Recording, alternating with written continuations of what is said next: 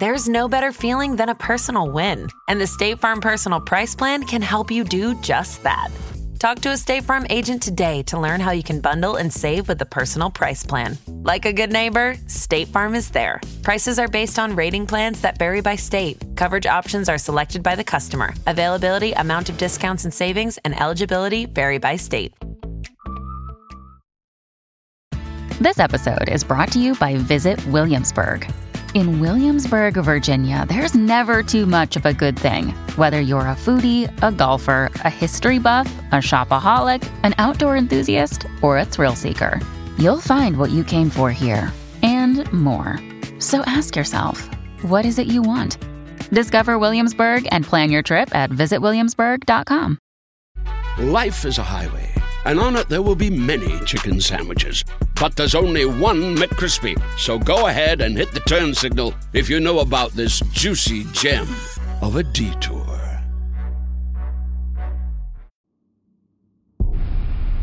On the morning of June 24th, 1947, amateur pilot Kenneth Arnold took off from an airstrip in Idaho in his small CallAir A2 and headed for an air show in Pendleton, Oregon. With clear skies and almost no wind, Arnold decided to take a slight detour and fly past Mount Rainier in Washington. A Marine Corps C 46 transport plane had crashed in the area recently, and there was a $5,000 reward waiting for whoever could find the wreckage. As Arnold scanned the ground below, something in the distant sky caught his eye. It was a blue tinged bright flash, like when the sun catches a mirror at just the right angle. Arnold looked around for a nearby aircraft, but only saw a DC 4 passenger plane about 15 miles away. It was too far to be the source of the light Arnold had seen. Suddenly, he saw the light flash again, but this time there were nine of them. Arnold could scarcely believe his eyes. What he was seeing exceeded any technology humankind had produced to that point. What he was seeing shouldn't be possible what he was seeing was the first officially documented sighting of UFOs.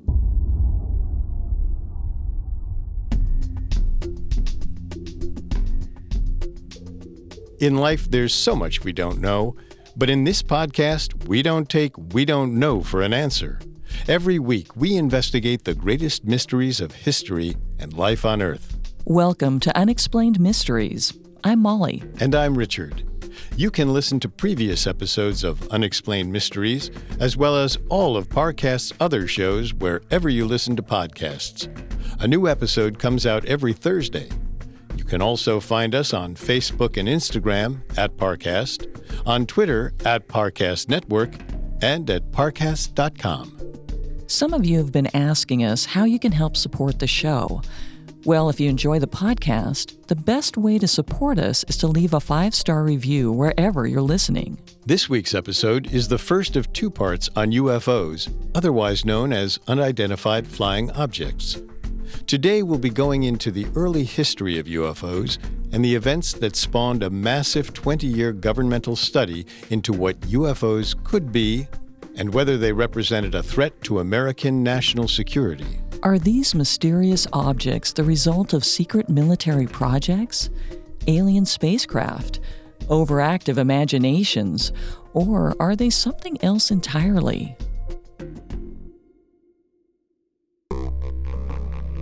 The term UFO was officially coined in 1953 by the United States Air Force.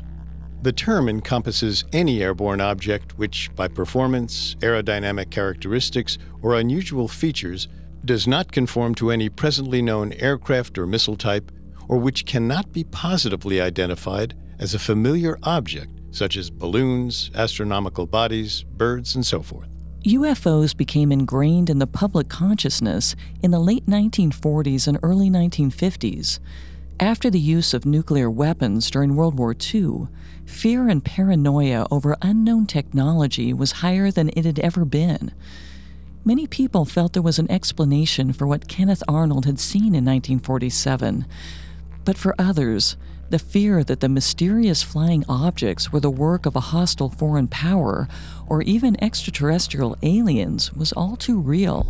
However, even though the term UFO wasn't coined until a few years after Kenneth Arnold's fateful flight in 1947, there has still been many recorded sightings of strange aerial objects throughout history that people couldn't explain. A pamphlet from Nuremberg, Germany, details the appearance of two vertical cylinders that appeared in the sky on the morning of April 4th, 1561.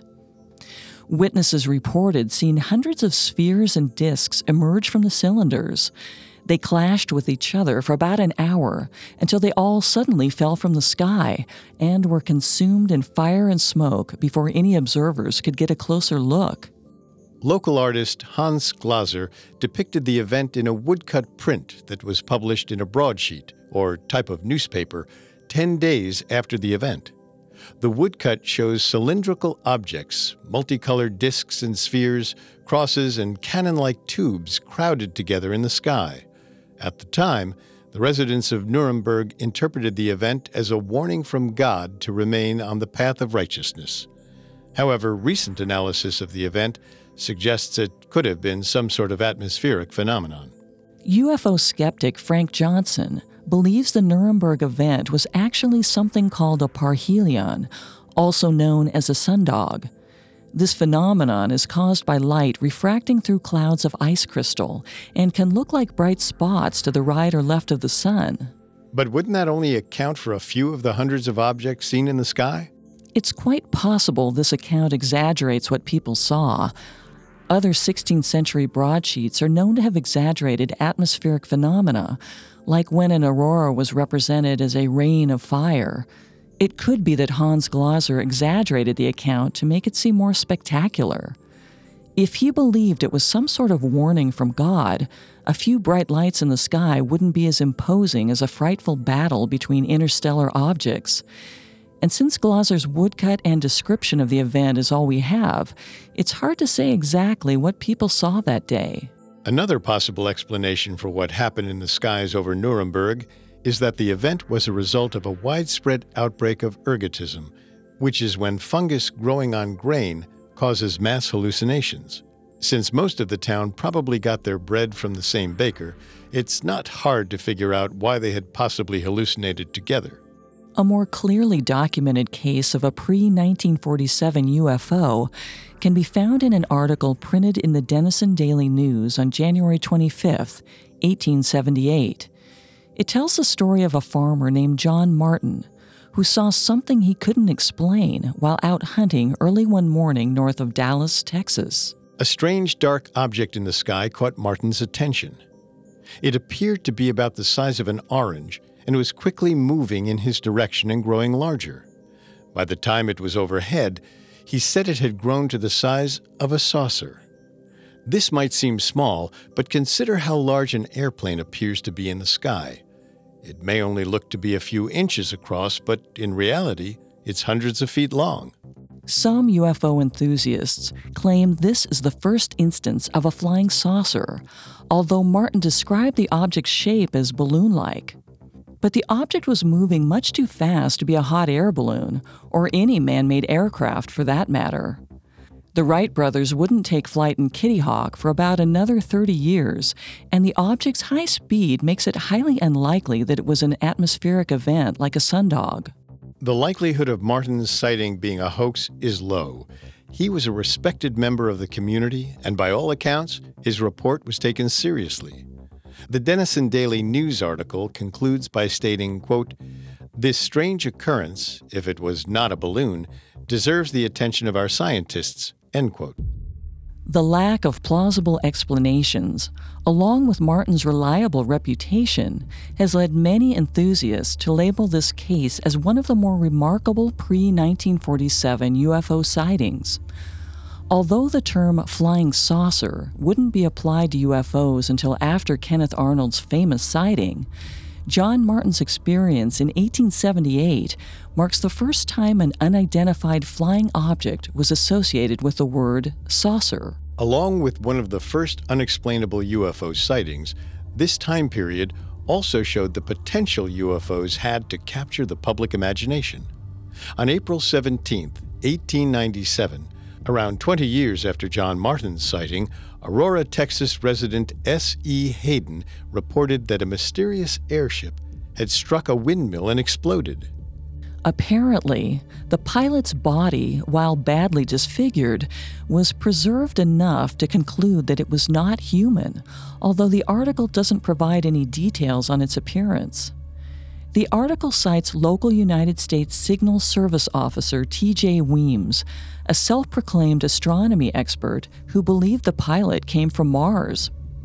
Again, the article doesn't give any explanation for why he came to this conclusion, but there was precedent for the belief that other planets in the solar system were inhabited. There is mention of life outside of Earth in texts dating all the way back to ancient Greece.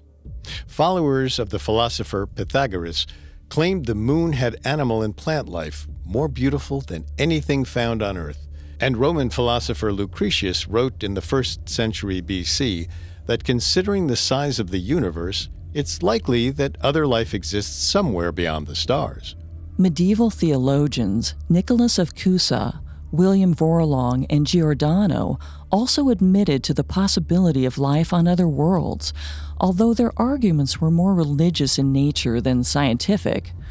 But the concept of life on other planets was truly popularized by French philosopher Bernard Le Lebouvier's 1686 book, Conversation on the Plurality of Worlds.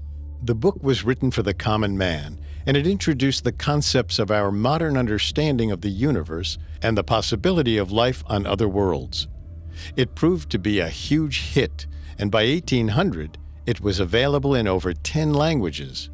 It could very well be that Hayden and Weems got their theories from this book. Unfortunately, none of the events described in Hayden's article actually happened. In a 1979 interview with Time magazine, then 86 year old Aurora resident Etta Pegues, who had been alive during the supposed airship crash, revealed that it was a hoax. At the time, Aurora's economy was in dire straits as it had been bypassed by a recently built railroad. According to Pegues, S.E. Hayden was known to be a jokester and wrote the article as a way to generate interest in the town. Although it doesn't seem like Hayden's article did much to boost Aurora's economy, it did illustrate the power of UFOs. We can't help but let our imaginations run wild at the thought of alien visitors. This power would be fully unleashed during a fateful radio broadcast on the night of October 30th, 1938. I'm speaking from the roof of Broadcasting Building, New York City. The bells you hear are ringing to warn the people to evacuate the city as Martians approach.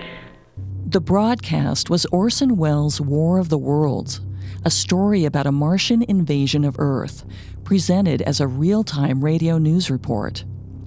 The program was based on the book of the same name, written in 1898 by H.G. Wells, no relation to Orson. During the 1800s, science fiction books had been popularized by authors such as Mary Shelley and Jules Verne, but H.G. Wells was the first notable author to write about space centric science fiction. In 1937, John W. Campbell founded the Astounding Science Fiction magazine, which many consider to be the beginning of the golden age of science fiction. One year later, Orson Welles would air his now infamous broadcast of The War of the Worlds. Although the start of the program was announced as, quote, the Columbia Broadcasting System and its affiliated stations present Orson Welles and the Mercury Theater in The War of the Worlds by H.G. Wells, end quote, most people tuned in a few minutes into the broadcast and missed this message. Lolly Di was only 16, and she was playing the piano at a church recital when a breathless young man burst into the church and yelled that he had heard on the radio that the Martians had landed. My first thought was, well, if this could be the end of the world, I couldn't be in a better place. I'm in the Lord's house. But after a brief prayer, Di ran to her nearby residence and burst into the house screaming. She remembers startling her mother and later finding out it was all a hoax. Mike Clufus, Trenton, New Jersey. It's estimated that as many as a million people who listened to the broadcast thought there was an actual invasion underway. I was in the office that night. It was unusual for a Sunday, but we make inspections every now and then. And uh, all of a sudden the switchboard lighted up real quickly. And for quite a while, we didn't know what was going on. Uh, but uh, the operators, uh, there were only a few operators on duty, and they couldn't keep up with the situation very well. There were enough people who thought it was real that Wells had to go on air to reassure them that the broadcast was purely fictional. Although stories of the broadcast causing mass hysteria are now thought to be overblown, the incident still serves as an example of people's willingness to believe in alien life. A decade later, UFO hysteria gripped the country when Kenneth Arnold saw those strange objects in the skies over Mount Rainier.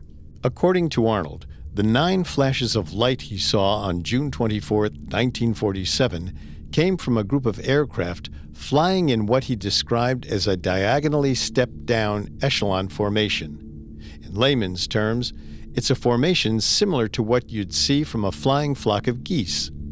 At first, that's what Arnold thought he might be seeing. But he quickly realized they were far too large and were stretched out over what he estimated was a distance of five miles. While it can be easy to miscalculate distances in the sky, which has very few reference points, Arnold was an experienced pilot, and his judgment is regarded to be fairly accurate. The object's side to side banking and flipping movements were beyond the capacity of any aircraft at the time, and they were much too large to be birds. The objects were also moving at an incredibly high speed. By measuring the time it took for them to travel the approximately 50 miles between Mount Rainier and Mount Adams, Arnold calculated that they were moving close to 1,700 miles per hour, over twice the speed of sound. Without a device to concretely measure how fast they were moving, Arnold's calculation was only guesswork.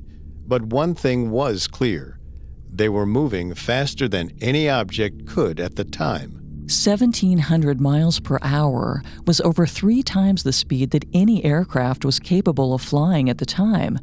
The first supersonic flight wouldn't even be conducted until a few months later, in October 1947. About an hour after his strange sighting, Arnold landed at the airfield in Yakima, Washington. As he waited for his plane to be refueled, Arnold told the staff about what he had seen. The story spread like wildfire. By the time Arnold arrived in Pendleton, Oregon for his air show, his story had already begun to spread, and everyone at the air show was eager to hear Arnold's account firsthand. Journalists quickly learned about Arnold's story and he sat down for an interview with the East Oregonian newspaper on June 25th. He was able to provide clear details without resorting to hyperbole or exaggeration. As a respected businessman and skilled pilot, there was no reason to disbelieve his story, which remained consistent. Soon other newspapers picked up the story, and Arnold's encounter with what was being called flying discs or saucers spread across the country. However, Arnold had never actually said that the objects he had seen were disc shaped. In his interviews, Arnold described the object's movements resembling, quote, a saucer if you skip it across the water, end quote. It was from this description that the term flying saucer was born. At some point, Arnold's words were twisted or misinterpreted to insinuate that the objects themselves were shaped like saucers or flying discs. But no matter how hard Arnold tried to correct the record, it was too late. The image of the flying saucer became ingrained in people's minds. On July 4th, only about a week after Arnold's sighting, a United Airlines flight crew claimed they saw nine disc like aircraft flying over Boise, Idaho. A flood of similar sightings would follow. Over the course of 1947, there were 853 flying disc sightings reported in 140 newspapers across the United States and Canada. Why this sudden influx of sightings? Were people being overly imaginative with natural atmospheric phenomena? Were they finally noticing vessels that had previously escaped their attention? Or was Kenneth Arnold merely the first witness to a new form of incredible technology? There's no definitive answer. But what we do know is that Arnold's sighting occurred at a time when technology was more advanced than ever, and that was a terrifying prospect to many people. The end of World War II in 1945 had seen the cities of Nagasaki and Hiroshima leveled by nuclear bombs. The United States and Russia were at the beginning of the Cold War arms race to develop the deadliest technology possible. People were justifiably scared. It's easy to imagine the paranoia surrounding anything that could be new military technology. When he first saw the objects, Arnold assumed they were some sort of new American military aircraft. But as more and more so called flying saucers were observed, their odd designs and inhuman technology made people begin to wonder if flying saucers were extraterrestrial in origin. Even Arnold himself began to buy into the idea. In a later interview with Edward R. Murrow, Arnold explained his belief that, quote, if it's not made by our science or our Army Air Forces, I'm inclined to believe that it's of an extraterrestrial origin. End quote. The belief that these mysterious flying discs were alien in origin rose to a fever pitch on July 8, 1947, only two weeks after Kenneth Arnold's famous flight. Roger Ramey, the commanding general of the 8th Air Force, issued a statement that the wreckage of an experimental military weather balloon had been recovered from a ranch in New Mexico. You see, another press release had gone out earlier that morning announcing that the Air Force's 509th Operations Group had recovered an aircraft that had crashed in the area. However, the earlier statement didn't say that it was a weather balloon that was recovered, it was a flying disc. And so began the UFO frenzy that never quite left Roswell. Here's something we can't wait to share with you. Life is a highway, and on it there will be many chicken sandwiches. But there's only one McCrispy. So go ahead and hit the turn signal if you know about this juicy gem of a detour. Oh, such a clutch pickup, Dave. I was worried we'd bring back the same team. I meant those blackout motorized shades. Blinds.com made it crazy affordable to replace our old blinds. Hard to install? No, it's easy. I installed these and then got some for my mom, too. She talked to a design consultant for free and scheduled a professional measure and install. Hall of Fame Sun. They're the number one online retailer of custom window coverings in the world. Blinds.com is the GOAT. The GOAT. Go to Blinds.com for up to 45% off. Blinds.com. Rules and restrictions may apply.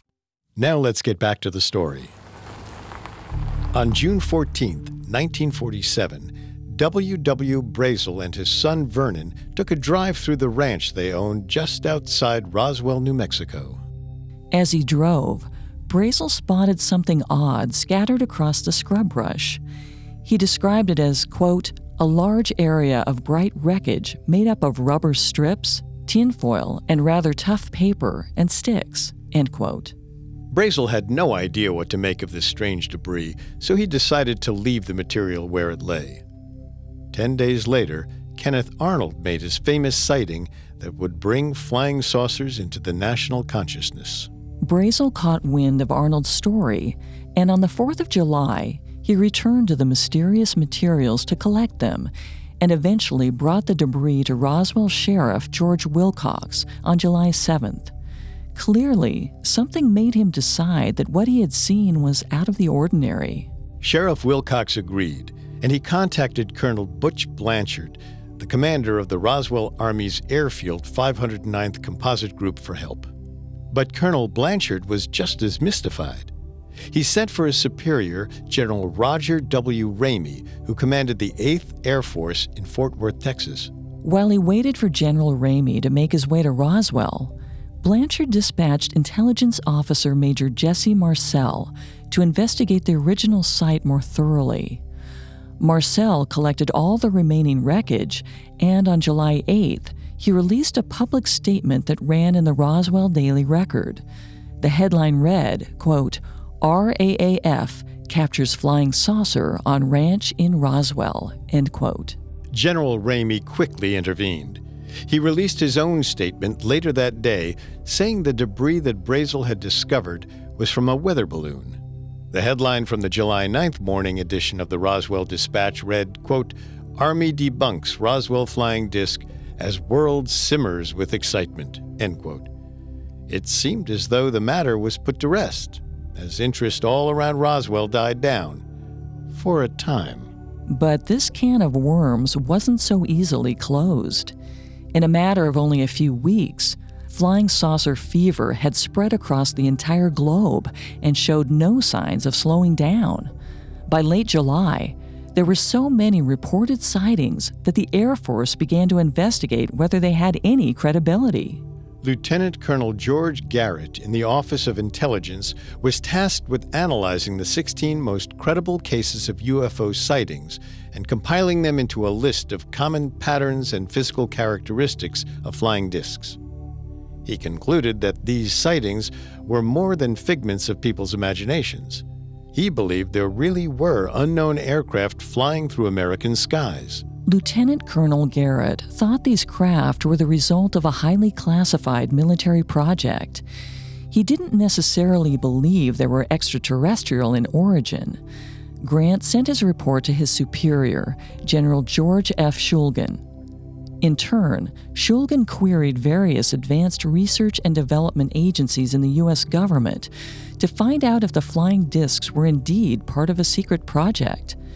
In a memo written to the FBI on September 5, 1947, Schulgen reported that, quote, a complete survey of research activities discloses that the Army Air Forces has no project with the characteristics similar to those which have been associated with the flying discs. End quote.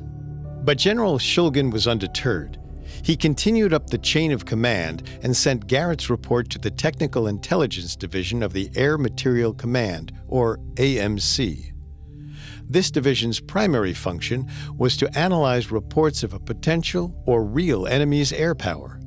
If the flying saucers weren't American, perhaps they came from somewhere else. In a since declassified letter written on September 23, 1947, AMC Commander Nathan F. Twining provided his findings to the commanding general of the Army Air Forces. He confirmed that while some sightings might be due to natural phenomena, such as meteors, flying saucers were indeed real. Twining recommended that a special project should be created to conduct a more detailed study of flying saucers. Twining's analysts considered the possibility that if the saucers weren't American technology, they could be Soviet aircraft that was developed from former Nazi technology. At the end of World War II, the Germans were exploring radical aircraft and missile technology. After the war, it was entirely possible that the Soviet Union had acquired these studies and made new discoveries. If so, it was incredibly important for the U.S. government to learn more about the mysterious flying saucers. Scientists at Wright Field's Aircraft Laboratory conducted tests on the theoretical aerodynamics of observed flying saucer movements and came to a startling conclusion. There was no conceivable technology that could allow for these aircraft movements.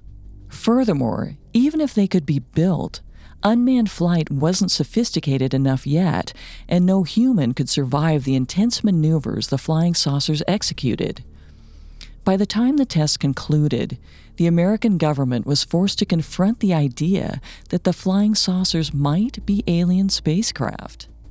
In late January of 1948, an official classified study known as Project Sign was commissioned with the directive to, quote, collect, collate, evaluate, and distribute to interested government agencies and contractors all information concerning sightings and phenomena in the atmosphere which can be construed to be of concern to the national security. End quote.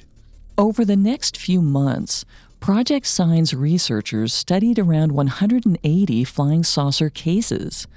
Many of them came from credible witnesses who had no motivation to fabricate their accounts for fame or exposure. For instance, on April 5, 1948, three balloon observers at Holloman Air Force Base in New Mexico saw two large, irregularly rounded aircraft climbing high into the sky. Both objects executed complex aerial maneuvers before rapidly flying to the west. Another case occurred a few months later on July 24th. As Eastern Airlines captains Clarence S. Childs and John B. Whitted piloted a DC 3 passenger plane over Alabama, they observed an object coming towards them in the distance. At first, they thought it was an approaching jet due to the advancing glow of the object's exhaust. However, as it drew nearer, the pilots saw the craft had a long cigar shaped wingless fuselage and was blasting a red orange exhaust from its rear. There was no way this was a jet. The craft passed dangerously near their plane, and Childs had to jerk the plane to the right to avoid it. As it passed behind the plane, Whitted observed the object execute a steep vertical ascent before disappearing from view. One of the plane's passengers reported seeing an intensely bright streak of light outside his window. The sighting was also confirmed by a crew chief at Robins Air Force Base and another pilot near the Virginia North Carolina border. Eastern Airlines shared the details of Childs and Whitted's encounter to the media, and by the next day, newspapers were running the story with the sensational headline, quote, Buck Rogers like plane passes two airline pilots, end quote. Project Sign investigators quickly contacted the airline captains and had them provide drawings and descriptions of what they had seen. This sighting was notable in how it differed from standard descriptions of flying saucer encounters. This craft seemed to be something else entirely. From Childs and Whitted's descriptions, it couldn't be a missile, as they reported the craft's fuselage had windows. The technology required to power such a craft was far beyond any human made technological capabilities. In September 1948, Project Sign composed a formal intelligence summary of its findings. The conclusion was that flying saucers were extraterrestrial spacecraft. This top secret document was passed along to Air Force Chief of Staff General Hoyt S. Vandenberg. He immediately dismissed it. In General Vandenberg's opinion, the report lacked any concrete proof. The report was declassified shortly thereafter. The thought that the flying saucers were alien vessels was summarily dismissed, but Project Sign carried on. In February 1949, Project Sign released its final report. This one was far less sensational than the last and concluded that, quote, no definite and conclusive evidence is yet available that would prove or disprove the existence of these unidentified objects as real aircraft of unknown and unconventional configuration. It is unlikely that positive proof of their existence will be obtained without examination of the remains of crashed objects. However, the report also conceded that, quote, Proof of non existence is equally impossible to obtain unless a reasonable and convincing explanation is determined for each incident. End quote.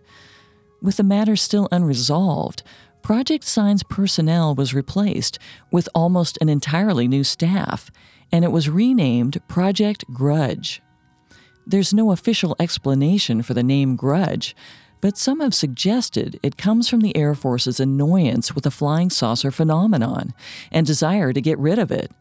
This theory is certainly understandable, since Project Grudge had a mandate to offer conventional explanations for credible flying saucer reports. In February 1949, Project Grudge issued a confidential technical report of its findings, which is notable for utilizing the term unidentified flying objects, although the acronym UFO wouldn't be introduced until 1953. Up until this point, reports had referred to these aircraft as flying saucers or flying discs. But now, the term was widened to include any aerial craft or phenomenon that wasn't readily identifiable. The Project Grudge report concluded that UFO sightings were the result of misidentified conventional objects, mild mass hysteria and war nerves, publicity seeking hoaxes, and people suffering from pathological delusions. Essentially, there was no reason to believe that UFOs were secret military projects or alien spacecraft. But UFO sightings continued to flood in, and the Air Force couldn't ignore them. On the morning of September 10, 1951, an operator at the Army Signals Corps Radar Center in Monmouth, New Jersey, picked up an unidentified object moving north at 700 miles per hour, just under the speed of sound. Remember that the sound barrier had been broken only a few years prior. planes that could fly that fast were extremely rare, and if there was one in the area, the Army Signals Corps would have known about it. 25 minutes later, and 20 miles to the south, two Air Force pilots flying a T 33 jet trainer over Point Pleasant, New Jersey, spotted a disc like object about 30 to 50 feet in diameter flying below them at an estimated speed of 900 miles per hour. The pilots followed the object as it descended towards the town of Sandy Hook, but it abruptly stopped and hovered for a moment before flying out to sea and disappearing over the horizon. It's unclear whether this was the same object seen flying over Fort Monmouth or if two aircraft were speeding through the skies that day. This sighting prompted an evaluation of Project Grudge by Director of Intelligence Major General Charles Cabell. He felt the heads of Project Grudge weren't taking UFO reports seriously enough. As with Project Sign, Project Grudge's staff was replaced. The project was put under the direction of Captain Edward J. Ruppelt. While he would approach UFO reports more seriously, he didn't encourage rampant speculation. In March of 1952, under Ruppelt, Project Grudge was renamed Project Blue Book after the exam books used in universities. This new name reflected the project's more even handed approach towards UFOs. In April of that year, the Office of Public Information released a memo stating the UFOs were not, quote, considered a joke or something which can be brushed off lightly as readily explainable, but rather it is considered to be something which warrants constant vigilance and thorough intelligence analysis in an attempt to provide a satisfactory solution, end quote. In that month alone, Project Blue Book received 82 UFO reports. In May, it was 79. In June, they received 148, and in July, it ballooned to 536, which was higher than the total number of sightings the year before. Project Blue Book received 1,501 reports of UFOs over the course of 1952. Around 1,200 reports were able to be explained as either balloons, astronomical bodies, known aircraft, light phenomena, birds, clouds, insufficient information, or psychological manifestation. Over 303 of these cases remained unexplained. One of the most notable cases of 1952 occurred over two weekends in late July. On July 19th at 11:40 p.m., a group of UFOs appeared on long-range radar scopes at the Air Route Traffic Control Center in Washington, D.C.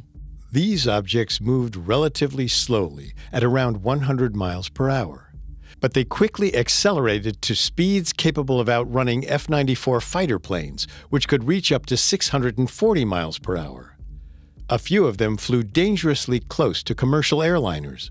One airline pilot reported seeing six bright lights flashing across the sky, quote, like falling stars without tails, end quote.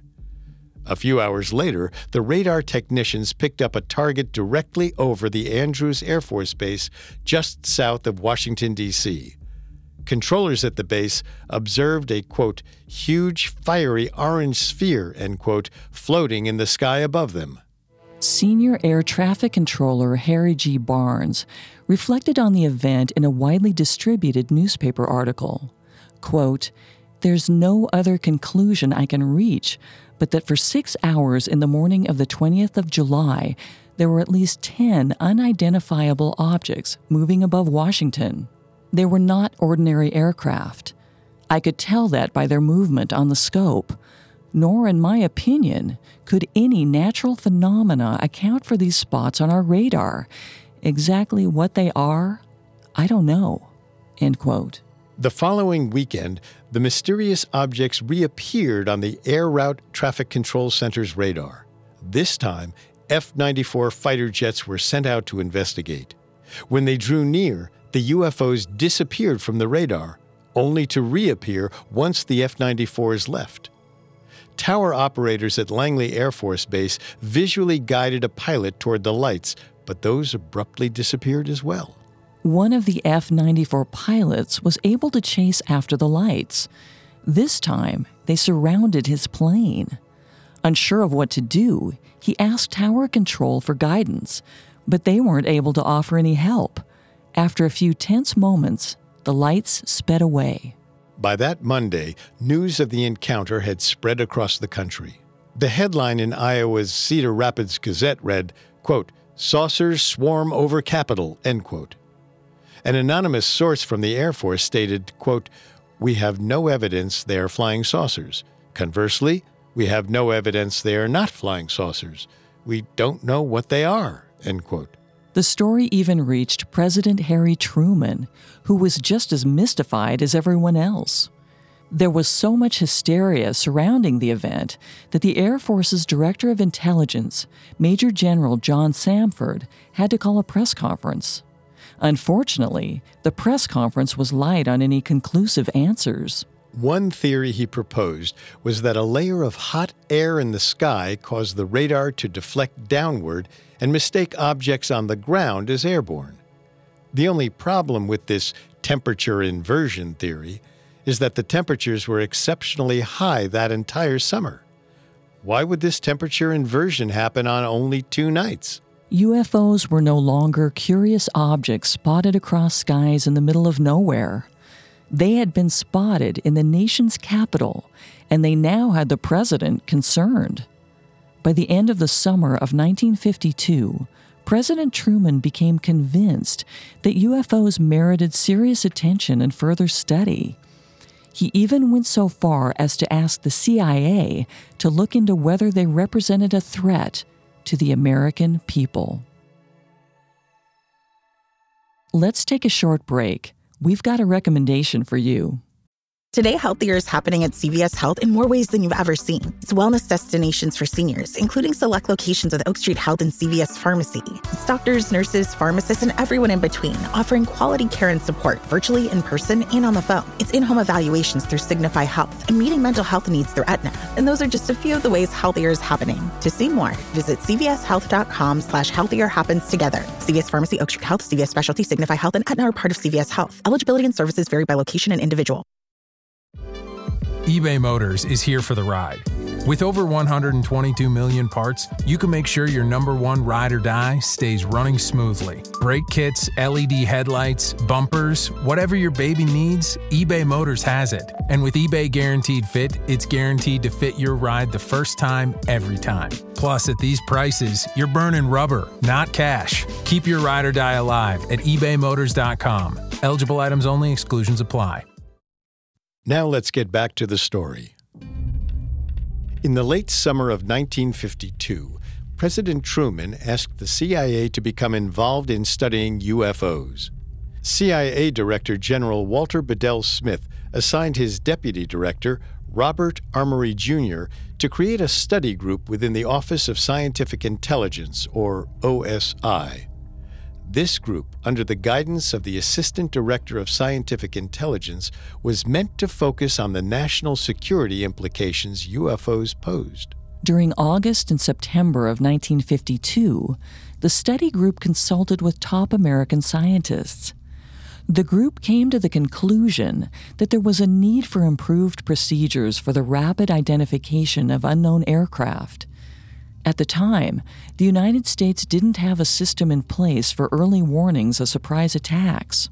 In October, Edward Ruppelt and other Project Blue Book officials gave a formal briefing of their findings to the OSI.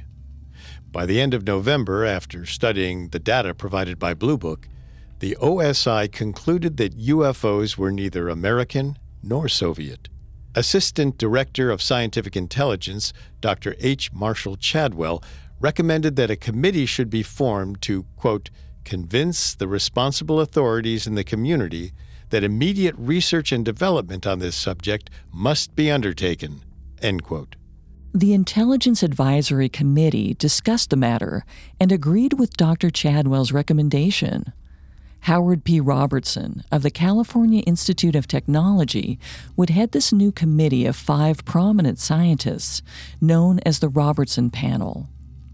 In January 1953, after four 12 hour days spent reviewing pertinent data from the Air Force, the Robertson panel released a classified report. Essentially, the Robertson panel concluded that UFOs didn't pose any real threat to national security, and that to continue taking them seriously would steal focus from more pressing issues. The panel recommended, quote, that the national security agencies take immediate steps to strip the unidentified flying objects of the special status they have been given and the aura of mystery they have unfortunately acquired. In August 1953, the Air Force instituted a policy that kept UFO reports under strict confidentiality unless they could be accurately explained. The penalty for releasing any information to the public regarding an ongoing UFO case became severe. It was classified as a crime under the Espionage Act and was punishable by a prison sentence of up to 10 years or a $10,000 fine.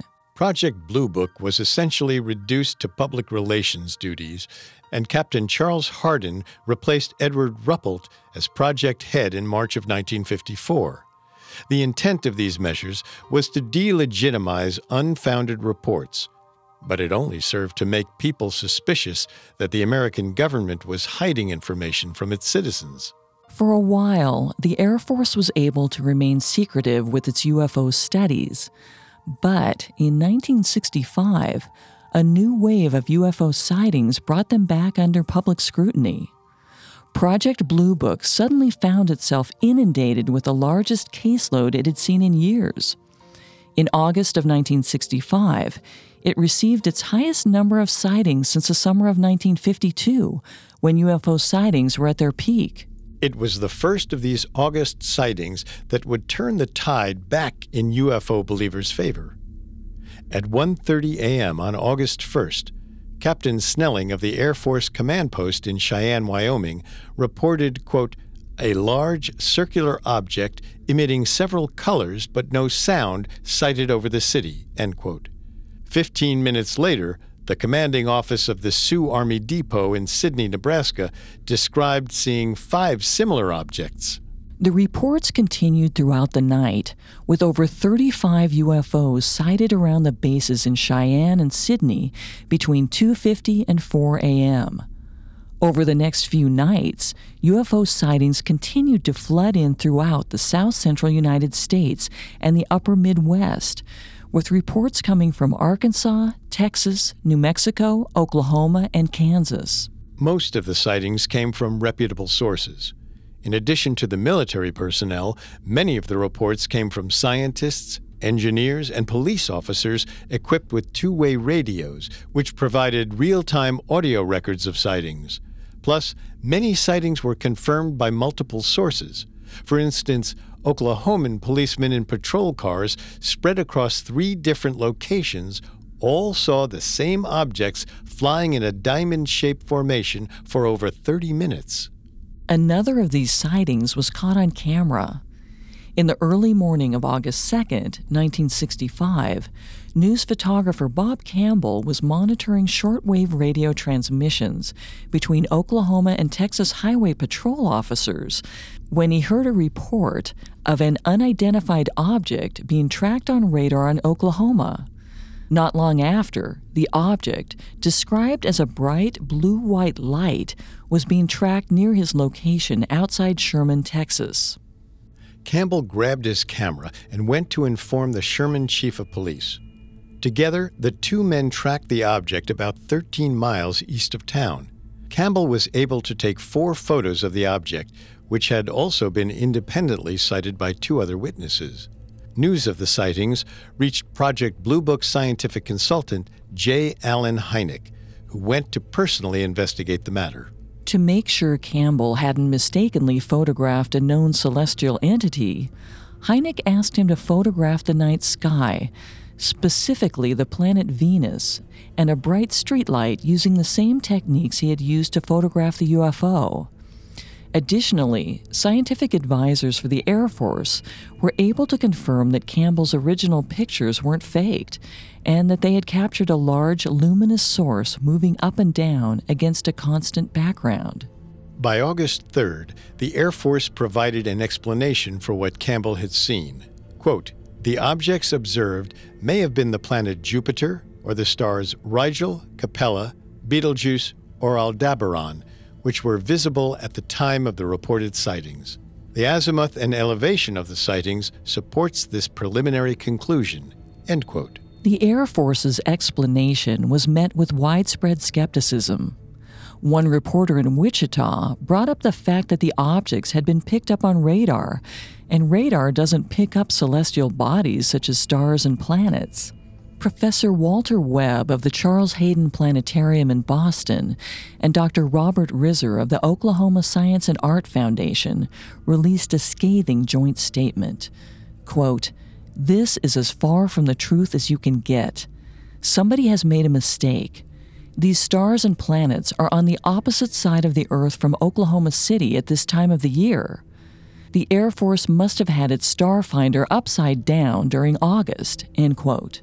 Other media outlets were just as outspoken against the Air Force's explanation. By the fall of 1965, the Air Force had changed its tune. Now it was claiming that, quote, the sightings were due to a temperature inversion, which caused astronomical bodies to appear to change color and move when viewed through layers of atmosphere. End quote. Project Blue Book was suddenly under the microscope again a request was put in for a panel that would include both physical and social scientists to review Project Blue Book's resources, methods, and findings. This panel would advise the Air Force as to how any improvements could be made. Then, in March of 1966, there was a UFO sighting in Michigan that would change the course of UFO studies in the United States. On the night of Monday, March 14th, calls began pouring into the Washtenaw County Sheriff's Department reporting UFO sightings all across southeastern Michigan. Among the witnesses were multiple sheriff's deputies. Three days later, more UFOs were seen. One police officer described them as, quote, something out of these science fiction scripts. You'd have to see it to believe it, end quote. There was another rash of sightings in the same area on March 20th. And on March 21st, 87 students at Hillsdale College, as well as the school's dean, saw a glowing football shaped object hover over a swamp for over four hours. In total, over 140 witnesses reported seeing a UFO over the course of this week. The sightings caused so much distress that Michigan Congressman Weston Vivian called for an official investigation. Once again, Project Blue Book scientific advisor J. Allen Hynek was sent to the scene. Hynek gave a press conference in front of what was regarded as the largest gathering of reporters in the Detroit Press Club's history. He suggested that what people had thought were UFOs could have been due to the release of variable quantities of marsh gas. According to Hynek, methane gas released by rotting vegetation could have been spontaneously ignited causing the lights people had thought were coming from UFOs. Hynek was widely mocked in the press, catching flack from established institutions such as Time magazine and The New Yorker. The criticism was so severe that it reached the ears of Michigan Congressman, House Republican Minority Leader, and future President Gerald R. Ford. He called for formal congressional hearings and had his request granted. The first open congressional hearings on UFOs were held in April 1966. Secretary of the Air Force Harold D. Brown, Project Blue Book Chief Hector Quintanilla, and J. Allen Hynek were all asked to testify. Brown restated the Air Force's position that there was no evidence that UFOs were a national security threat or extraterrestrial in origin, and Quintanilla declined to give a statement. However, Hynek decided to break rank. Tired of the backlash he was receiving from his disastrous press conference in Detroit, Hynek went against the established Air Force policy. He called the Air Force's stance that all UFO reports had conventional explanations a poverty of hypotheses. He advised for a civilian panel of scientists to examine the UFO program. The congressional committee members agreed. Following the hearings, the Air Force partnered with the University of Colorado to conduct an independent scientific investigation of UFOs. Respected physicist Edward Condon would lead the project, which officially began in October 1966. Condon's renowned status gave the project a credibility it had lacked up to that point. However, Condon wasn't particularly interested in UFOs and didn't take the study very seriously.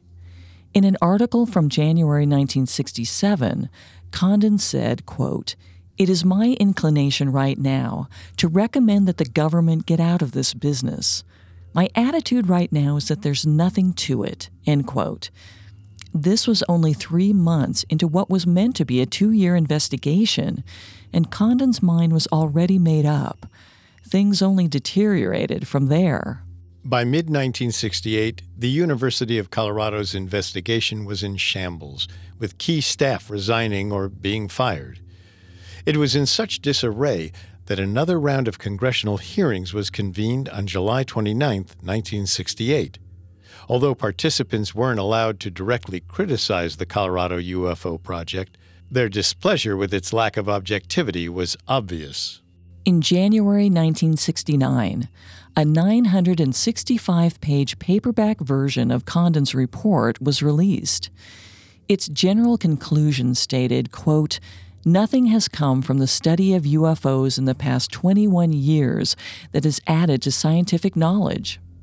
Careful consideration of the record as it is available to us leads us to conclude that further extensive study of UFOs probably cannot be justified in the expectation that science will be advanced thereby. End quote. Even though 30 of the 91 cases studied in Condon's report remained unexplained, it gave the Air Force the justification it needed to shut down Project Blue Book. It was officially terminated in December 1969. Over the course of Project Sign, Project Grudge, and Project Blue Book, 12,618 UFO reports were collected and studied. According to a statement released by the U.S. Department of Defense, 11,917 of these cases were able to be explained by material objects like balloons or satellites. However, 701 reported sightings still remain unexplained. These 701 unexplained cases remained a rallying cry for those who continued to believe in UFOs. While the American government was no longer interested in studying them, controversy around its involvement with UFOs would only continue to grow. Next week, we'll return to Roswell, New Mexico, a place so famous for UFO activity that its airstrip is named the Roswell Intergalactic Airport. There, we will delve into the continuing controversies surrounding these mysterious objects. Are UFOs really only tricks of the eye or figments of our imaginations? Or are they the result of secret military tests or even extraterrestrial spacecraft? And could aliens have already crash landed on Earth? If leaked reports are true, alien activity was concealed from the public in a cover up that reached the highest levels of the American government.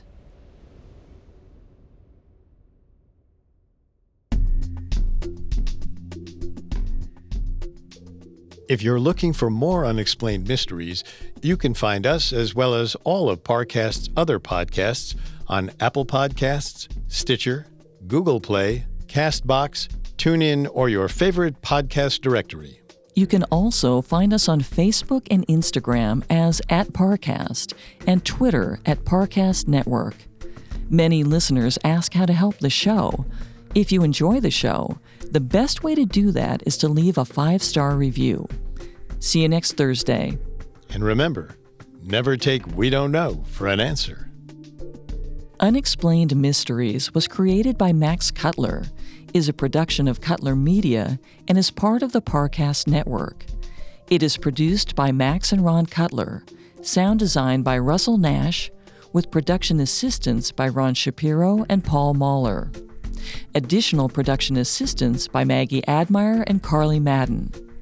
Unexplained Mysteries is written by Alex Benedin and stars Molly Brandenburg and Richard Rossner.